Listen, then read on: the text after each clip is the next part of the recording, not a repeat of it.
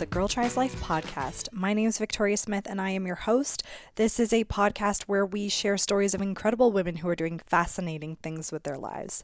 Now, today I am over the moon to be joined by the author Brigid Schulte. Brigid is the author of Overwhelmed Work, Love, and Play When Nobody Has the Time. Now, I remember seeing this book on the shelf at the library, and I 100% resonated with it. It's just this most the most incredible cover that is a to-do list basically just scribbles of things that you know you're trying to keep in your head like do your taxes do this get the groceries and that feels like everything I have, whether it's notes on my phone or notes on the back of envelopes or what's going around my critter brain. And so I knew I needed to read the book. And I'm so glad that I did, but I'm even more glad that Brigid was so kind to join us on the podcast. So, Brigid is an award winning writer and journalist and the director of the Better Life Lab and Good Life Initiative at New America. So, this is a nonpartisan think tank in Washington, D.C. Now, the lab uses the power of data, transparency, and storytelling to redesign work so that it's sustainable, effective, and fair, reimagine gender equality for a fairer, more human future, and rewire social policy to meet the needs of diverse 21st century families. She was a staff writer for the Washington Post and the Washington Post magazine for nearly 17 years and was part of a team that won the Pulitzer Prize. She lives in Alexandria, Virginia with her husband and her two children, and she grew up in Oregon and spent summer. She lives in Alexandria, Virginia with her husband and two children. So, we're just going to get straight into it because this is all the good stuff. If you are someone that is that feels like you've got a stressful relationship to time, that feels overwhelmed, that feels that constantly says they're busy, this is a podcast for you. Trust me.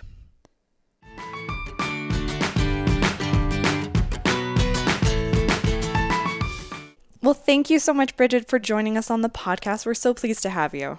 I'm so happy to be here.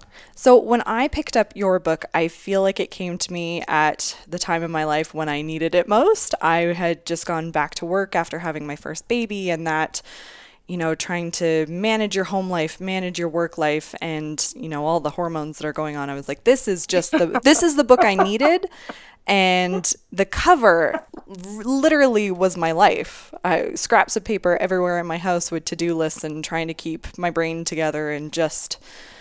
Yeah. So I greatly benefited from this book. So I think our listeners will as well. Now, you talk at the beginning of the book about having gone to a sort of time scientist or specialist and uh, what brought you to do that? Like had you been realizing that there was your life was just too overwhelming and something needed to change? You know i wish that were the case. And i think you know because if, if people listening to this podcast they're going to be busy people. And so they you know just in case you don't get to the end this is i always talk now with the end in mind I, think probably, eh, eh, you know, what brought me to the book eh, is probably the biggest lesson that I learned out of it. When I, everything that you said resonated so completely. You know, when I started working on the book, I had two, my kids were smaller, working full time. You know, my husband and I were not sharing things fairly. I felt like I was doing everything. I felt like I should do everything. I was always resenting doing everything. And I really felt like I was just hanging on by my fingernails. And the thing is, I didn't think that it could change. I thought that's just the way it was. I had made this choice to be a working mother and, you know, or or or even a mother in general and then, you know, and life was just going to suck from here on out. And everybody that I talked to, they were sort of in the same boat.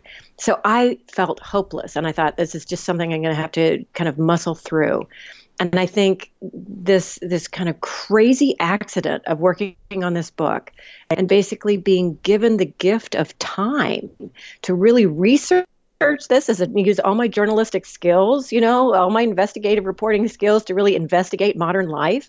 I kind of had these two questions why are things the way they are, and how can they be better? And I think the biggest lesson that I've learned is that they don't have to be this way, that there are larger structural sort of reasons why things are crazy, particularly for women. And those are things that we need to work on in the big sense. But there are also individual mindset shifts more than anything that we can make at the individual level that can make every day feel not like an everyday-a-thon, not not crazy, like not like you're living with your to-do life making you crazy you know your your to-dos making you crazy and you're not even really living your life. So i think that's probably the biggest the biggest thing that i've learned is that you know you can it doesn't have to be this way and it, it is crazy but there is a better way but how I came to that was a complete and utter accident. I was working, like I mentioned, at the Washington Post at the time. I was a, a reporter. I was there for nearly 17 years. I just left uh, uh, not long ago. And I just, I, w- I was a maniac. I was working like a crazy person and, you know, never feeling like what I was doing was good enough. I didn't feel like I was doing a good enough job at work. I didn't feel like I was a I was a good enough mother. I didn't feel like I was my house was particularly, you know, in great shape. I didn't do a budget. Oh my god, when would I have time to do that?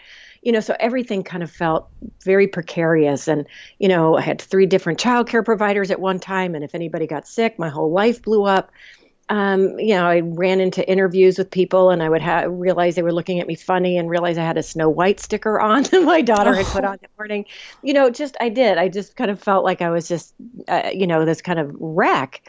And so at the time, I, being at the Washington Post, we were looking at our readership numbers. So this was back when they were looking at like who was reading the newspaper, and they were finding that they uh, they really had dropped off in terms of women. Women were not reading news, and they were not reading the Washington Post, and so the editors wanted to try to figure out why and they put together this women readers group and it was hilarious i got put on this group and i walked into this room where there were all these other women and many of them were mothers or they were caring for elderly parents or they had foster kids or they you know they had lots of big responsibilities outside of work. And it was funny we all sat down and we kind of rolled our eyes. This is like whoa i know why women aren't reading the newspaper because they're really busy you know? Yep. And it became this kind of this really weird confessional where you know, we had trouble reading the newspaper and we worked for the newspaper, you know, because it was just mornings were crazy trying to get everybody out the door. And and so we thought, all right, well, you know, the first thing that we want to do as reporters is, uh, you know, we were supposed to write a report. So we wanted to find data and evidence. And so we thought, well, the first thing we should do is find out is there any data about how busy women are? And, you know, talk about the one time you raise your hand and your life changes. I didn't know anything. I just raised my hand. I was like, I don't know. I'll, I'll look for that and part of it i was i was curious myself and part of it was sort of like well this will be check the box. This will be kind of on my to-do list for this women readers committee. One more thing i got to cram into my day. So I, I didn't know anything and I, I started Googling women, mother, busy, time. and through that process, I found this whole area of social science called time use research, where there are these academics who look at time diaries. I had no idea the Bureau of Labor Statistics collects time diary data, and then all these academics analyze it. And then they come up with these big pronouncements about how we live our lives.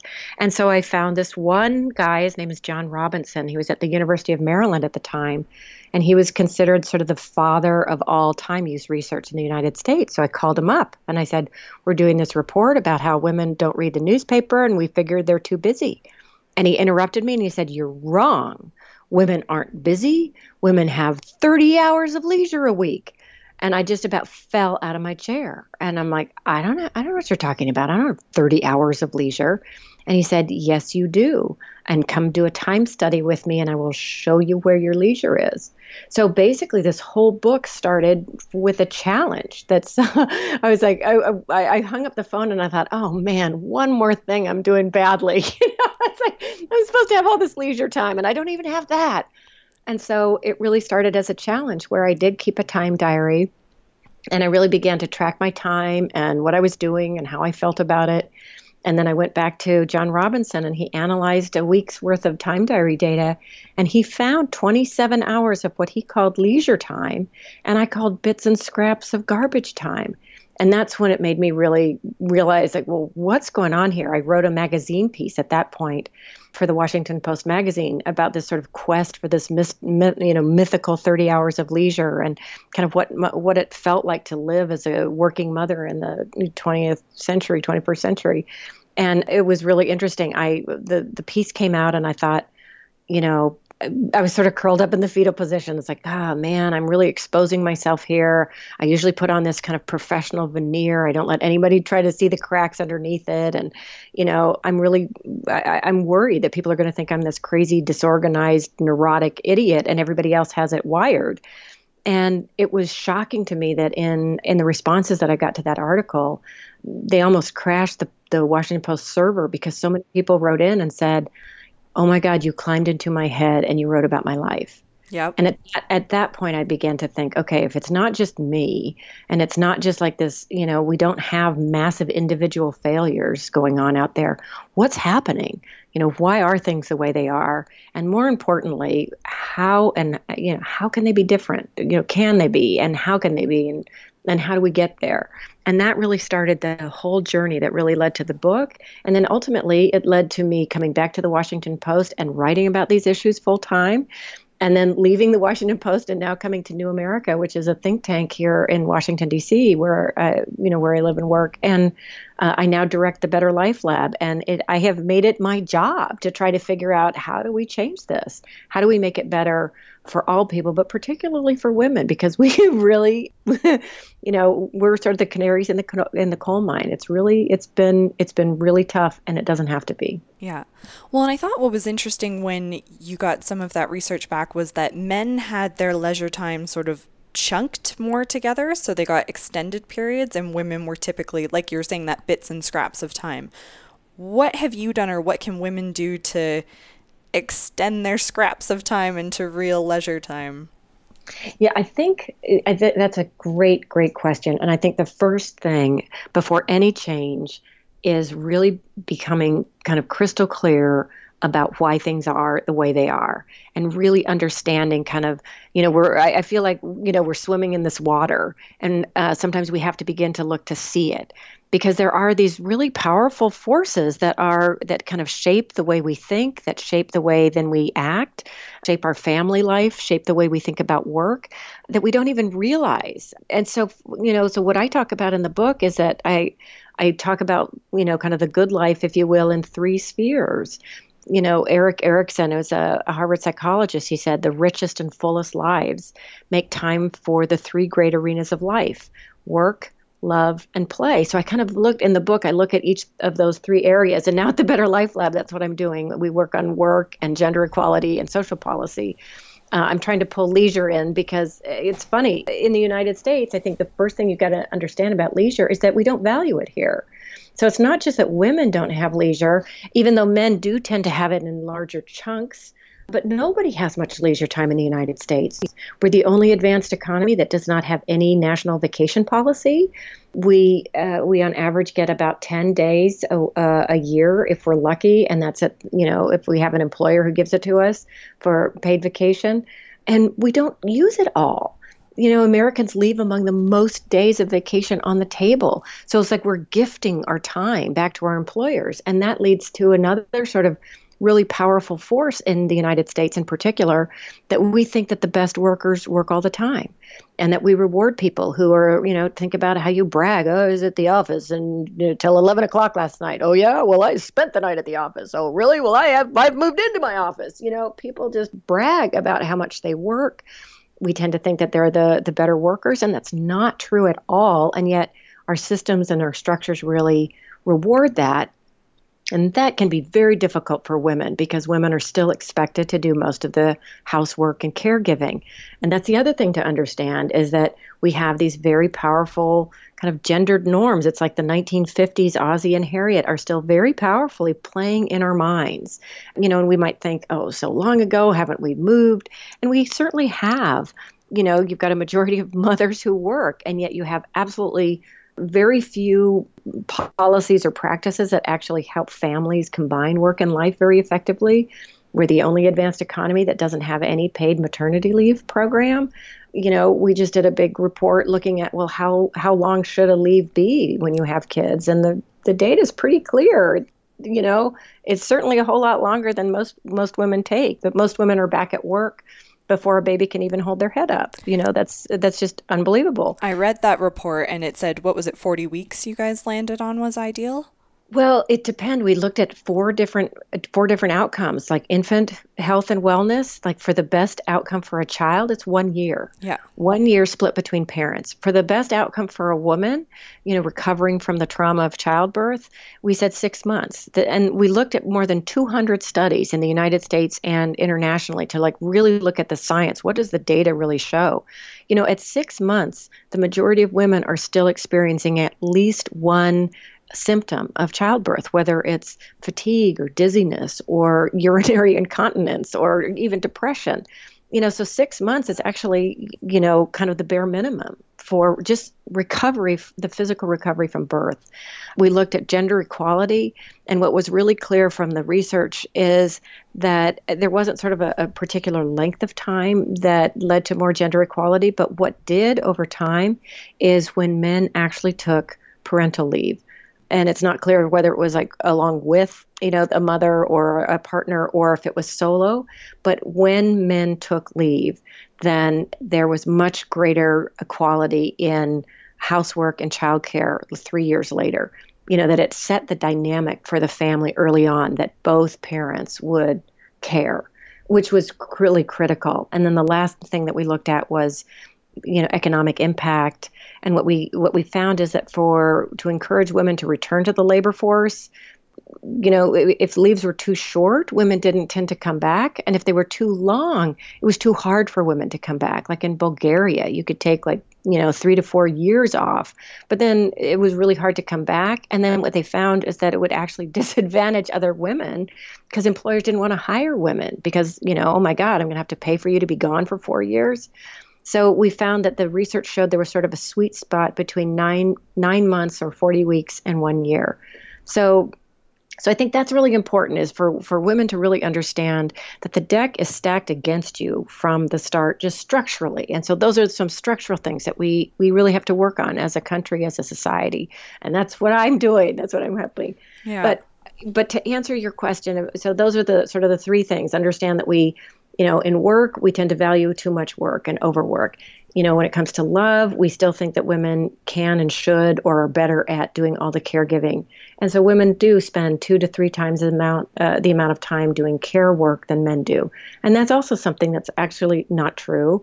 That men are also physiologically, biologically wired for nurture and want to do it. And so, how do we create how do we create systems that that help that, that there is more sharing and there is more fairness and that couples can figure out what works for them you know but you're not just automatically defaulting to this ozzie and harriet role. And oh by the way mom you get to go to work too. So you get to have like two or three jobs all at once. And then you have to understand that when it comes to play we just don't value leisure time here.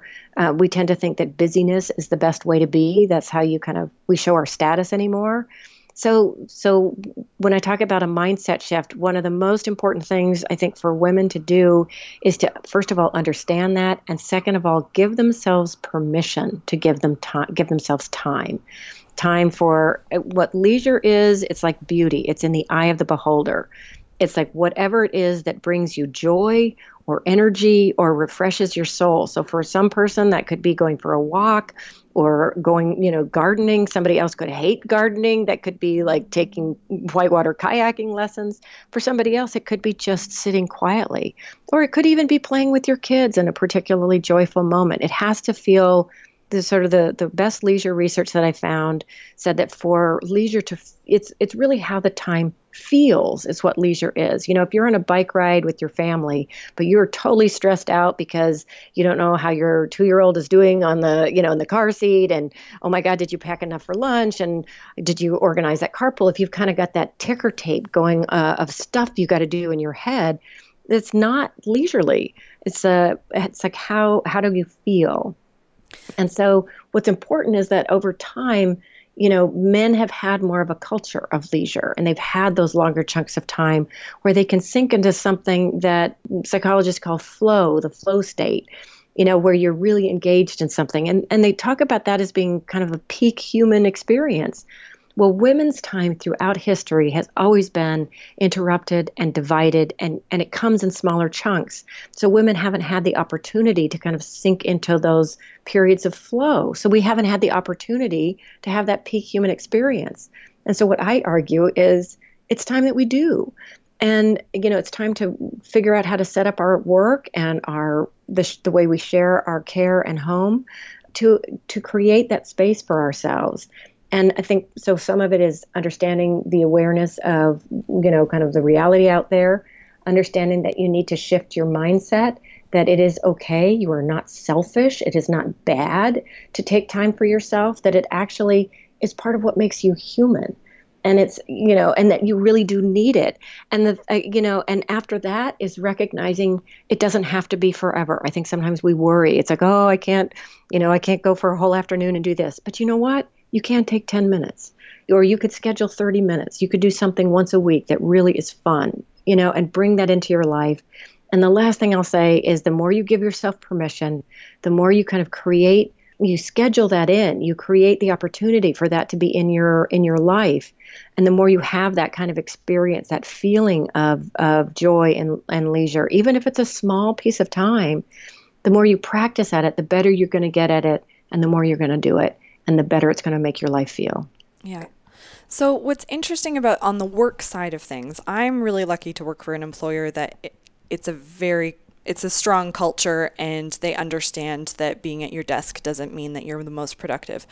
What are steps that women can take or men who are working for organizations that have that more traditional environment? How can they start to shift their mindset at work or the way that they work when their structure is so sort of confined?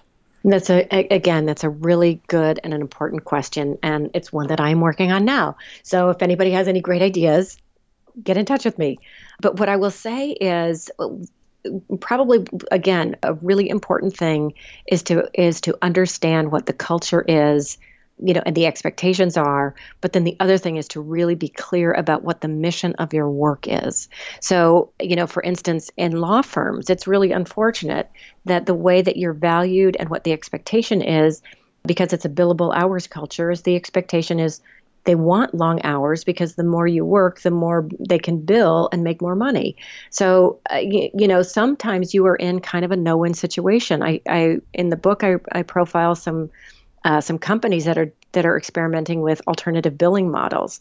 This one woman I, I interviewed, she had three kids, and she said, with every kid, I got better at what I did, I got more efficient, um, I wrote better briefs. I won more cases. And yet, the guy down the hall who took longer, who wrote more terrible briefs, who was not winning cases, he was rewarded financially because he worked longer hours. And she said to me, that was the definition of insanity. So there are some structural things going on out there. But if you can't leave, and if you are in a kind of a work first environment that really values that kind of, I call it the ideal worker warrior kind of culture, I one of the things that we've just done, we're in the middle of a project here at the Better Life Lab, which is really eh, cool and very cutting edge. I haven't seen this before. We're working with partners who are behavioral scientists and really using how uh, how human beings think and make decisions to understand kind of where some of that overwork culture comes from, and then designing systems to help people better manage that kind of overwork and work life conflict. And so, uh, what I would suggest is people, you know, we have that. It's a resource that's called the Better Work Toolkit on our website at the Better Life Lab. And it's very data and evidence based. Everything in there has a footnote, it's related to a study. And I think sometimes this is really important to make the case to go to your manager, to go to your boss, you know, first of all, kind of create a network of people who think like you, who want to be focused on the mission, but don't want to don't want to be at the office till eleven o'clock or online, or the expectation that you answer emails in the middle of the night. To really be focused on what is our mission, how do we perform best, and understand that particularly for knowledge workers you need time off and away to not only recharge but that's actually how we're wired to get our best ideas that we're wired to get that moment of insight when you're not sitting at your desk and and hunkered down that you know our brain works in two functions and one is task on which is great and that concentrated work but the other is task off and that's when uh, we're in that kind of more spacey your daydreaming mode and that's when ideas come. So make the case to the boss that you we you know every worker needs both of these kinds of, of time you know to do their most their best and most effective work. Make the effective work argument. You know a lot of times people will say you know uh, well i tried to push for more flexible time because i've got kids. I hate to say this, but you know, unless you've got a really enlightened boss, most people are thinking about the bottom line. And so when you make the effective work argument, that hits the bottom line uh, argument because it really does make your work more effective when you do have more control over your schedule, more predictability over your workflow. You know, there's great research that shows just anticipating a late night email creates more stress than actually getting a late night work email and that there's better, much better productivity, efficiency when you actually uh, create predictable time off for people. You know, work in a team. You know, there are things that you can do. You know, in terms of h- how you work, creating. You know, even right now in work first environments. I'm sorry, I'm sort of going off on a tangent here. Should I just stop? No, no, no. Well, so what's interesting about that? So I've worked in both corporate for actually an American oil and gas company, which very much had that you know, I did 60 hour weeks and I burnt out really, really quickly. And now I work in nonprofit. And the majority that I see, the turnover rate from a study we did was actually about 18 months. Employees lasted on average 18 months and then went to a different organization. And my theory behind that is that it's the burnout and the overwhelm. And there's this book that I have yet to pick up, but it's the um, Happy Healthy Nonprofit by Beth Kanter. And I'm told it talks about cost effective strategies for people to actually for organizations to bring these practices into the workplace because nonprofits often also have that reduced budget where they don't have the ability to often take on some of these strategies. Right. So that's something I, I look forward to checking out. But what I thought was interesting about what you had said there and that's in the book is that perceived stress is as detrimental to your health as stress in the moment almost. That's really true. There's, uh, and that's it's sort of like time. When I was talking about your perception of time is actually your reality, and the same is true of stress. That if you have the perception that you're really stressed out, that is your reality. You know, people. It's it's truly amazing how powerful our minds are and how we think really shapes our reality. There's something called the uh, stress perception scale, and that's what they found is that that if you have that perception of being stressed, you actually do have the physiological reaction rather than somebody who might have gone through a really stressful event but doesn't feel as stressed out. And why that's important is that there, are, you know, we know that stress has all sorts of really negative health consequences from, you know, inflammation, diabetes, uh, high blood pressure, hypertension, you know, even cancer, uh, and that it's actually, you know, it can work like a contagion. Like we can come home from a really stressful day, and that we can actually transmit that stress to our families, to our children, and that's a really, you know, that's that's a kind of scary thing as a mother, you know, or a parent. You want to do the best thing for your kid, and if you come home stressed, you know, you're actually physiologically potentially damaging your children. So that's an important thing to remember. But the other is that we're we're actually beginning to look at brain science and that that's that perception of being stressed out actually is having an effect even on our brain structure all the more important to uh, you know kind of take that time. I you know there's almost a magic in taking time to pause or just breathe. You know even if it starts small like every time you hang up the phone just take a deep breath. It's amazing how that that small thing can just reset where you are. Uh, it can reset you physiologically. It can kind of like okay i got this. I can do this and taking that, you know, maybe more than one or two breaths, sort of like really getting clear on, you know, we talked about work and being clear on what the mission is to make work effective. Taking that pause to be really clear on like what's most important to you and, you know, building your to do list from that.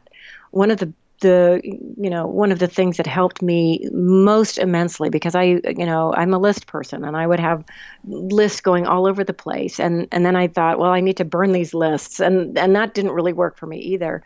But uh, David Allen uh, he talks about well think about your to-do list as a brain dump. And I love that. So that's what I do every week every Monday morning. I start off with my brain dump. And what that helps is then you know, I get it all out of my head and then I can sort it by what is really important to me. And I do that. You know, I have a column for this is scheduled, I have a column for this is important, and then at the bottom I have stuff. And if I get to it, great. If I don't get to it, fine. But before, everything was on my to do list and it had the same value.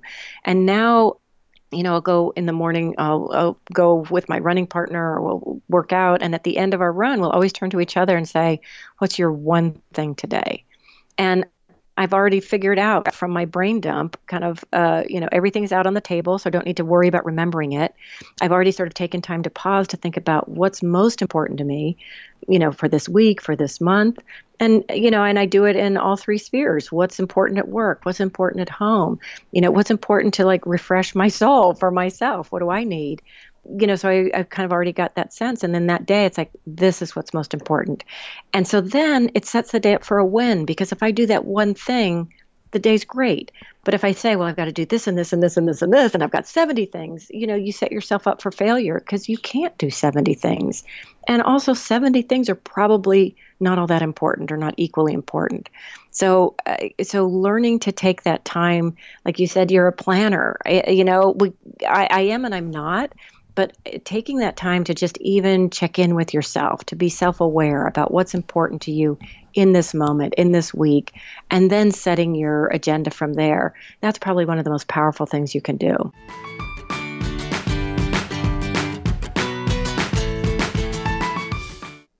Okay, so just a quick note from our sponsor. Today we are sponsored by Audible. So, Audible have over 180,000 titles available.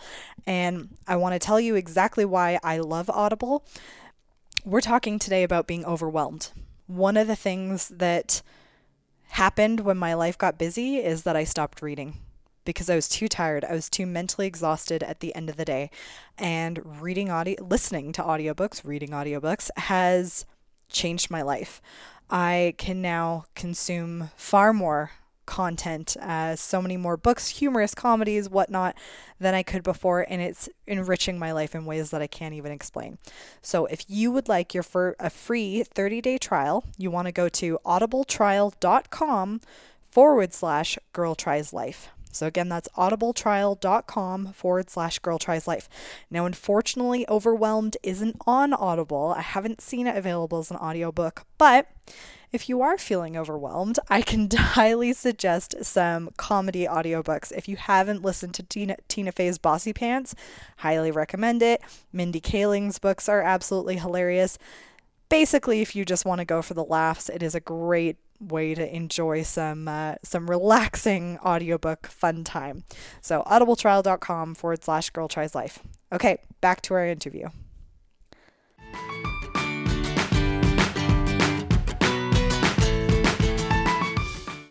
Yeah, I actually had a mentor that taught me that a few years ago when I was in a continued state of overwhelm of that, you know, this is the one or two things that I want to get done today. Anything else is icing on the cake. And it actually made me calmer, happier, and more productive because I was getting the most important things done as opposed to putting them on the side and stressing about them and stressing about them. They were just getting done.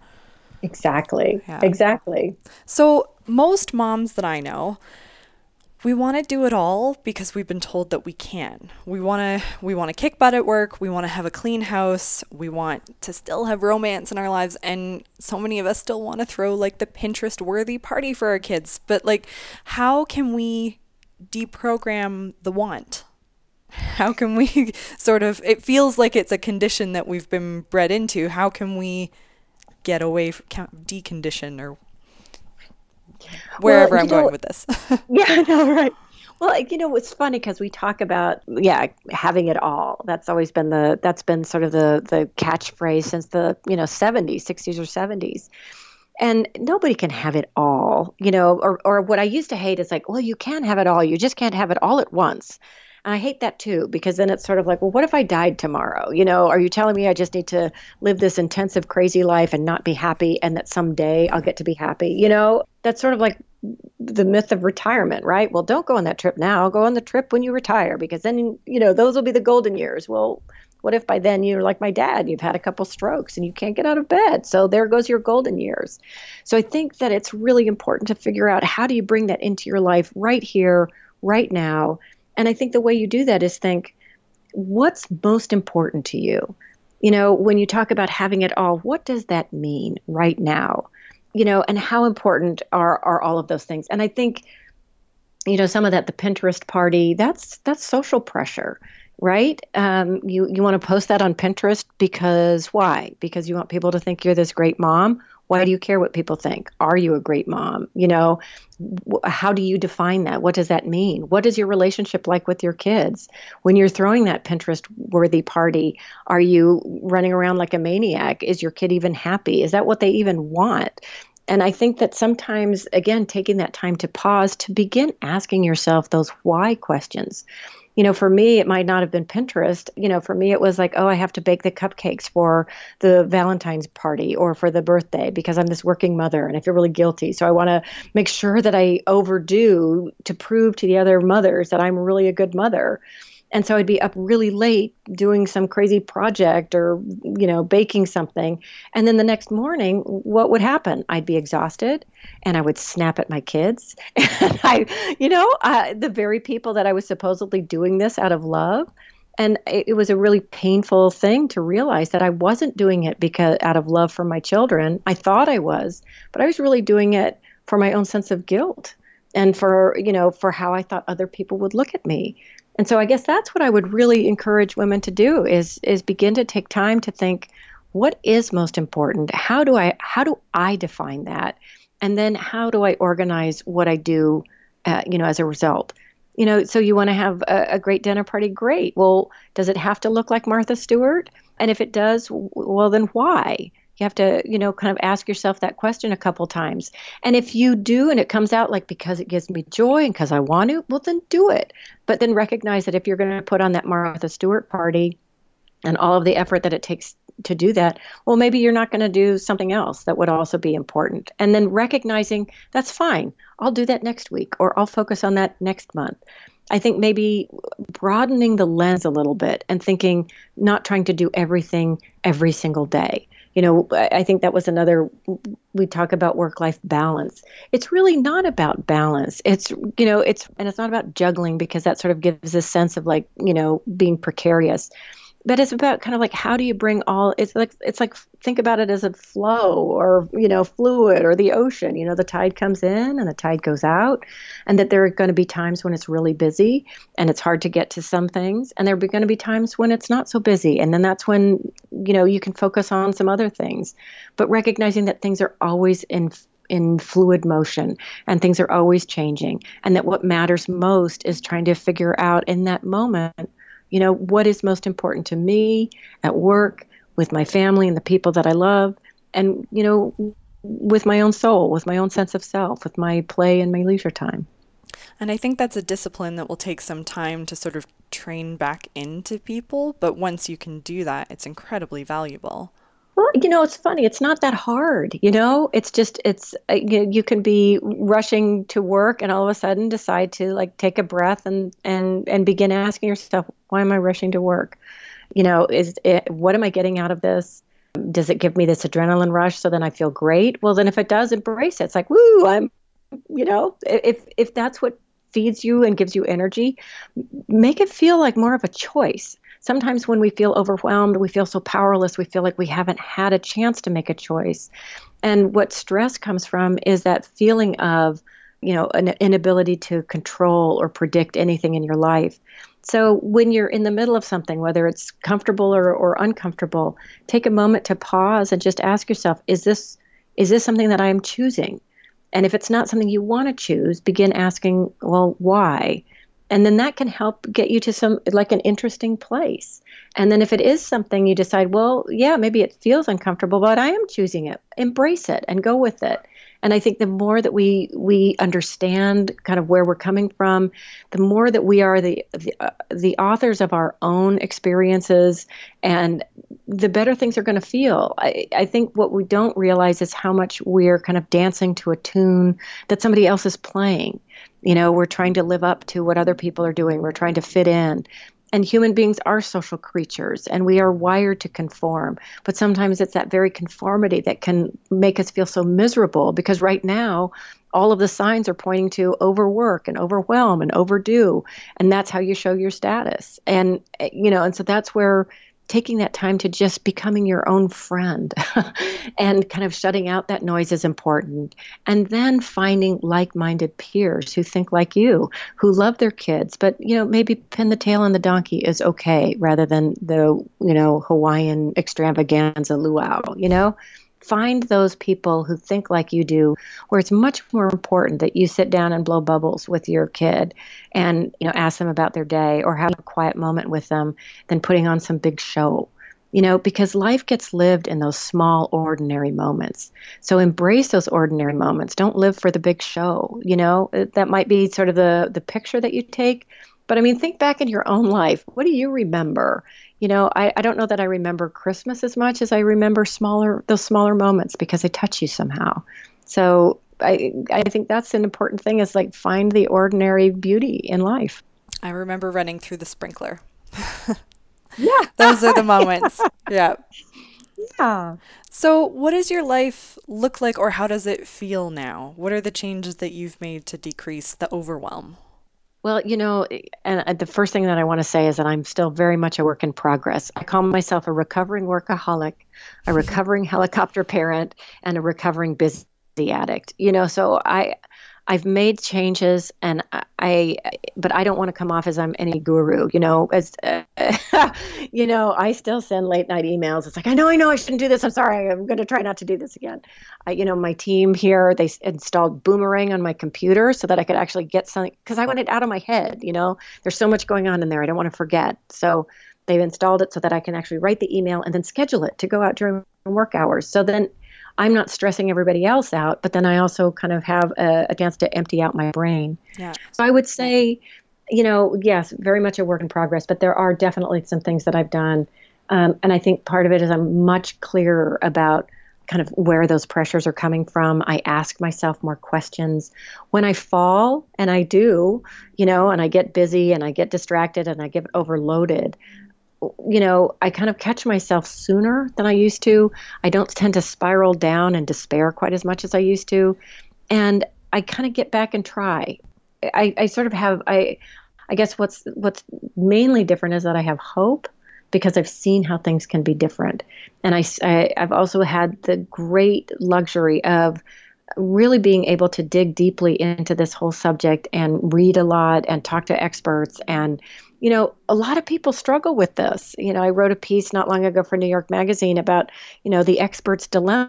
Even like some of the best work life experts out there, they struggle themselves with trying to manage work and life responsibilities and sort of feel feel good. So I think the other thing I've done is is focus more on meaning, you know, kind of really asking myself those very basic essential questions. I stop and I pause more you know, sometimes that means I'll, I'll, have what I call chair time and I meditate. I don't do it for much more than 10 minutes, you know. Sometimes, sometimes that's just a few breaths at the end of the day, and that's that's sort of enough. One of the things that I've just become so convinced by is really the power of mindset, and what we think does shape so much of our reality. So, human beings have a negativity bias that we're just wired to know notice bad things. And I remember having early conversations with a coach, and she said, Well, tell me something new and good. And I'm like, I, I was so stumped by that because all I was just ready with a litany of everything that was going wrong in my life. And that was that was sort of like a, a kind of an aha moment for me. And so I that's one of the things I do. First thing in the morning, I think of three things I'm really grateful for that happened in the last 24 hours. And before I go to bed at night, I think of three things that I'm grateful for that happened like in the last 24 hours. And you know, when you begin to to train your mind to look for what's going well in life, it really does shift the way your life feels. It's not to say that things don't go wrong. I mean, my sump pump just broke. My air conditioner broke a few months ago. It's like, wow, I've, how am I going to how am I going to find time to, you know, fix that and how am I going to afford it? You know, so it's not like stressful and overwhelming things don't happen. They do. That's life. But it's sort of like recognizing that it's part of something larger and that sort of like thinking about that sort of longer arc of what's meaningful in life and that and so I, I, try to bring that out, that to the work that I do, you know, really focusing on what's most important and how do I bring my full attention to that you know, working in one of the things that really helped me enormously was recognizing that task on, task off nature of our brain and our attention. And so I try to work in sprints and then take a break. Uh, I don't always do that. And sometimes I do muscle through, and boy, that's always a mistake. And I know it's a mistake, and I keep doing it. And I guess I, am going to, you know, keep doing that until I learn my lesson. But I, I tend to do that more. My husband and I, probably one of the biggest changes that we made is Uh, we really have done a lot of work to more fairly share everything. And what that's done it's been amazing that it started to it, it freed up so much mental space that i didn't realize i was keeping all of this stuff in my head all the logistics planning and did we do this and what about the doctor and i forgot about the eye appointment. And when you when when we really worked to become really full partners not, not that he was just my helper but that he would actually not only take the kid to the doctor but actually make the appointment. You know why why do we think that women are wired to do that or yeah. or the summer camp planning or you know clipping the fingernails? Why why do we think women are the only ones that can do that? So when we began to share things much more fairly i had so much more space in my life. And I, to to think about other things. And i also found that i had been so resentful that that was that was such a negative kind of experience with him and with the family that to have more i don't even want to call it support because it's really more of a sharing that just that that changed our relationship eh, completely. And i feel much more like we have a partnership. I feel like there's much more of an ease in our family. I think that really impacted our kids. They see both of us.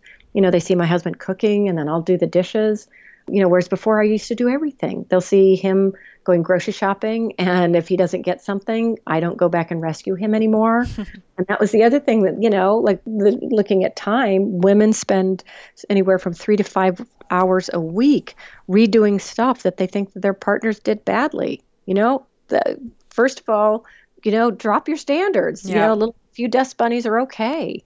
And i think i had to to recognize that. I had to drop some of my standards and we had to come to agreed upon standards and really come up with systems that worked so we didn't have to fight or negotiate over everything yeah. and i really i really do make time just to pause or to do something i enjoy and again some you know sometimes we just got back from vacation so sometimes that was like going to the ocean and boogie boarding in the morning you know mm-hmm. where something that might i might not have done before and sometimes i have busy weeks and you know it's it's just again sitting on the edge of the bed and taking a few deep breaths and recognizing that for that day that's enough. Yeah. What i love about this is that both from speaking with you and with the book is that it's achievable and it is that mindset and we can do the work to change the way we think and the way we perceive things. And not that it's not going to take effort, not that some days aren't going to be harder than others, but it's achievable, which is great. Yeah, and then the more we put on our own oxygen mask, you know, then we'll begin to see these bigger structural issues and we can start working on them together. Yeah. You know, because one of the reasons why we don't have more family supportive policies is that the very people who need them are too damn busy to actually go and talk yeah. to their lawmakers and and try to make the change happen or run for office. And so that's why we have these really outdated and calcified work cultures, and our policies are completely at odds with how we live our lives. You know, and that's only going to change when we begin to first take care of ourselves. And then we can start kind of looking and seeing how we're part of this larger fabric. Yeah. How do you spend your leisure time now?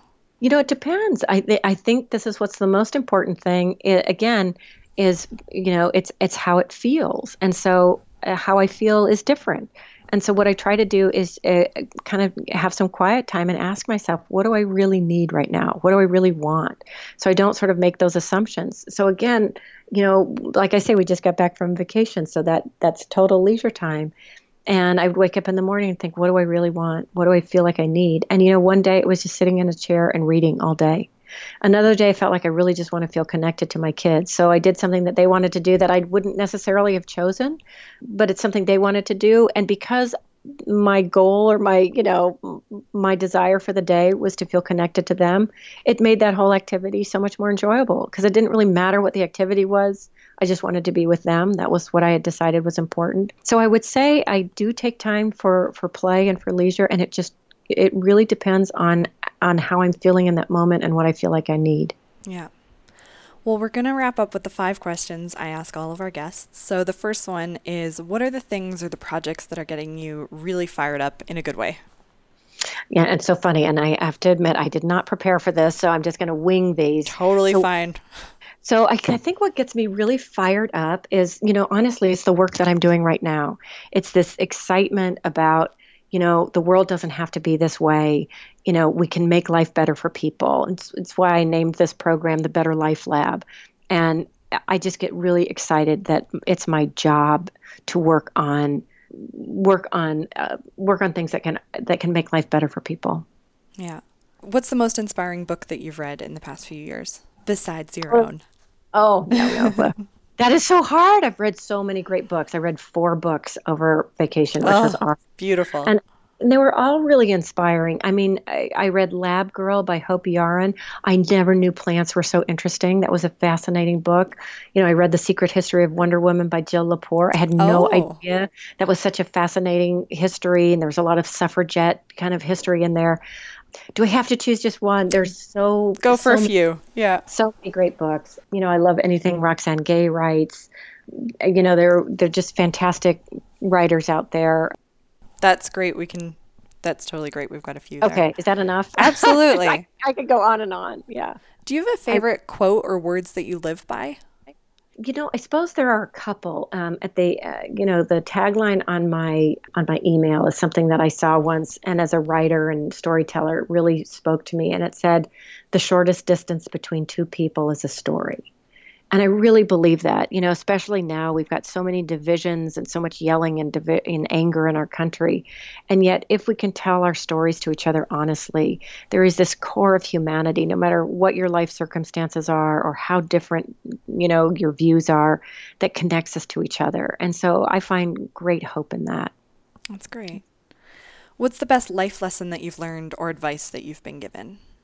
Oh man, there's so much, and boy, there's so much I've needed to learn. You know, I think sometimes I, I, I've, I've had sort of perfectionist and procrastination tendencies, and I've been very hard on myself. And you know, and and I think sometimes the best, you know, the best advice was like, you know, uh, you know, just start.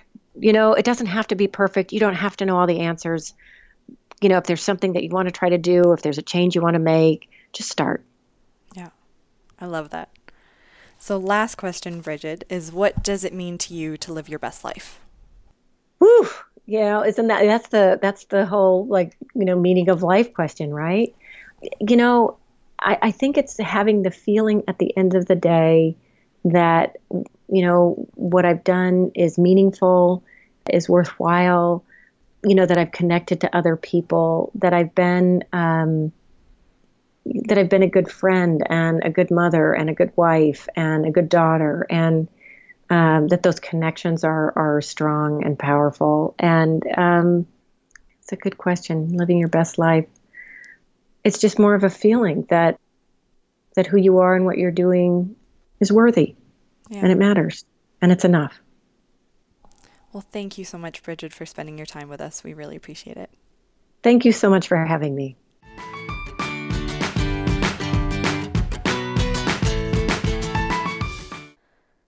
So, my big aha moment in talking with Brigid is that the way that we feel about stress and the way that we feel about time, our perception of it is our reality. And so, it's not like I, I don't want to say it's all in our head because obviously we are experiencing stress as well, but the way that we think about it has a physical reaction in our body, and it is just as bad for us as being chased by a tiger, right? If I'm stressed about my meeting tomorrow, if I'm stressed about my inbox, if I am, you know, losing my mind over my schedule with my kid, that is as bad for me as eating badly or doing anything like that. And so I didn't want to just stress the the negative part of that concept, but the positive is that we can do the work to rewire our brain, right? We can reframe. We can also even just going into it knowing that that's how your brain works, I think will help help realize that you can make a choice about stress, right? And I do say this from experience. I did work a job that was like 60 hour weeks. I was constantly stressed. And then I got to a point with that job where I made a decision. I made a decision in my head that that job was not going to define me. It was not going to define my life or my stress levels. This is not to say I never got stressed out. It's just to say I put a different level of importance on it. And I enjoyed my life so much more as a result. And I've tried to carry that over into my life since, you know, since new employers or that kind of thing. And, you know, I struggle with it a little bit with children for sure. But, um, I think the more work that we can do to train our brains to think differently, the better of an impact it's going to have on our overall mental health and our physical health, right? As a result of this, it's exactly what we were talking about. I am so pleased that Brigid joined us for this podcast. I am over the moon.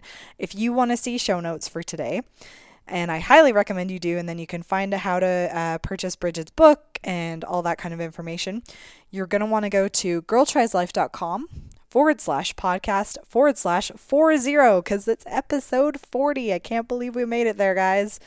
Again, if you want to pick up an Audible book, you go to audibletrial.com forward slash girl tries life.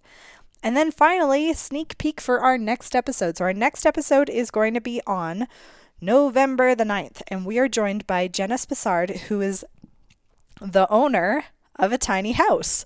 So she started a blog called Tiny House Giant Journey and she takes her blog she takes her blog. She takes her tiny home on the road. So we talk about what it's like to live in a tiny home, why she made that huge shift, what it means for relationships for people, how she feels about her possessions, all that kind of stuff. It's just a fascinating interview. So I'm so glad that she is joining us. So tune in on November 9th for that.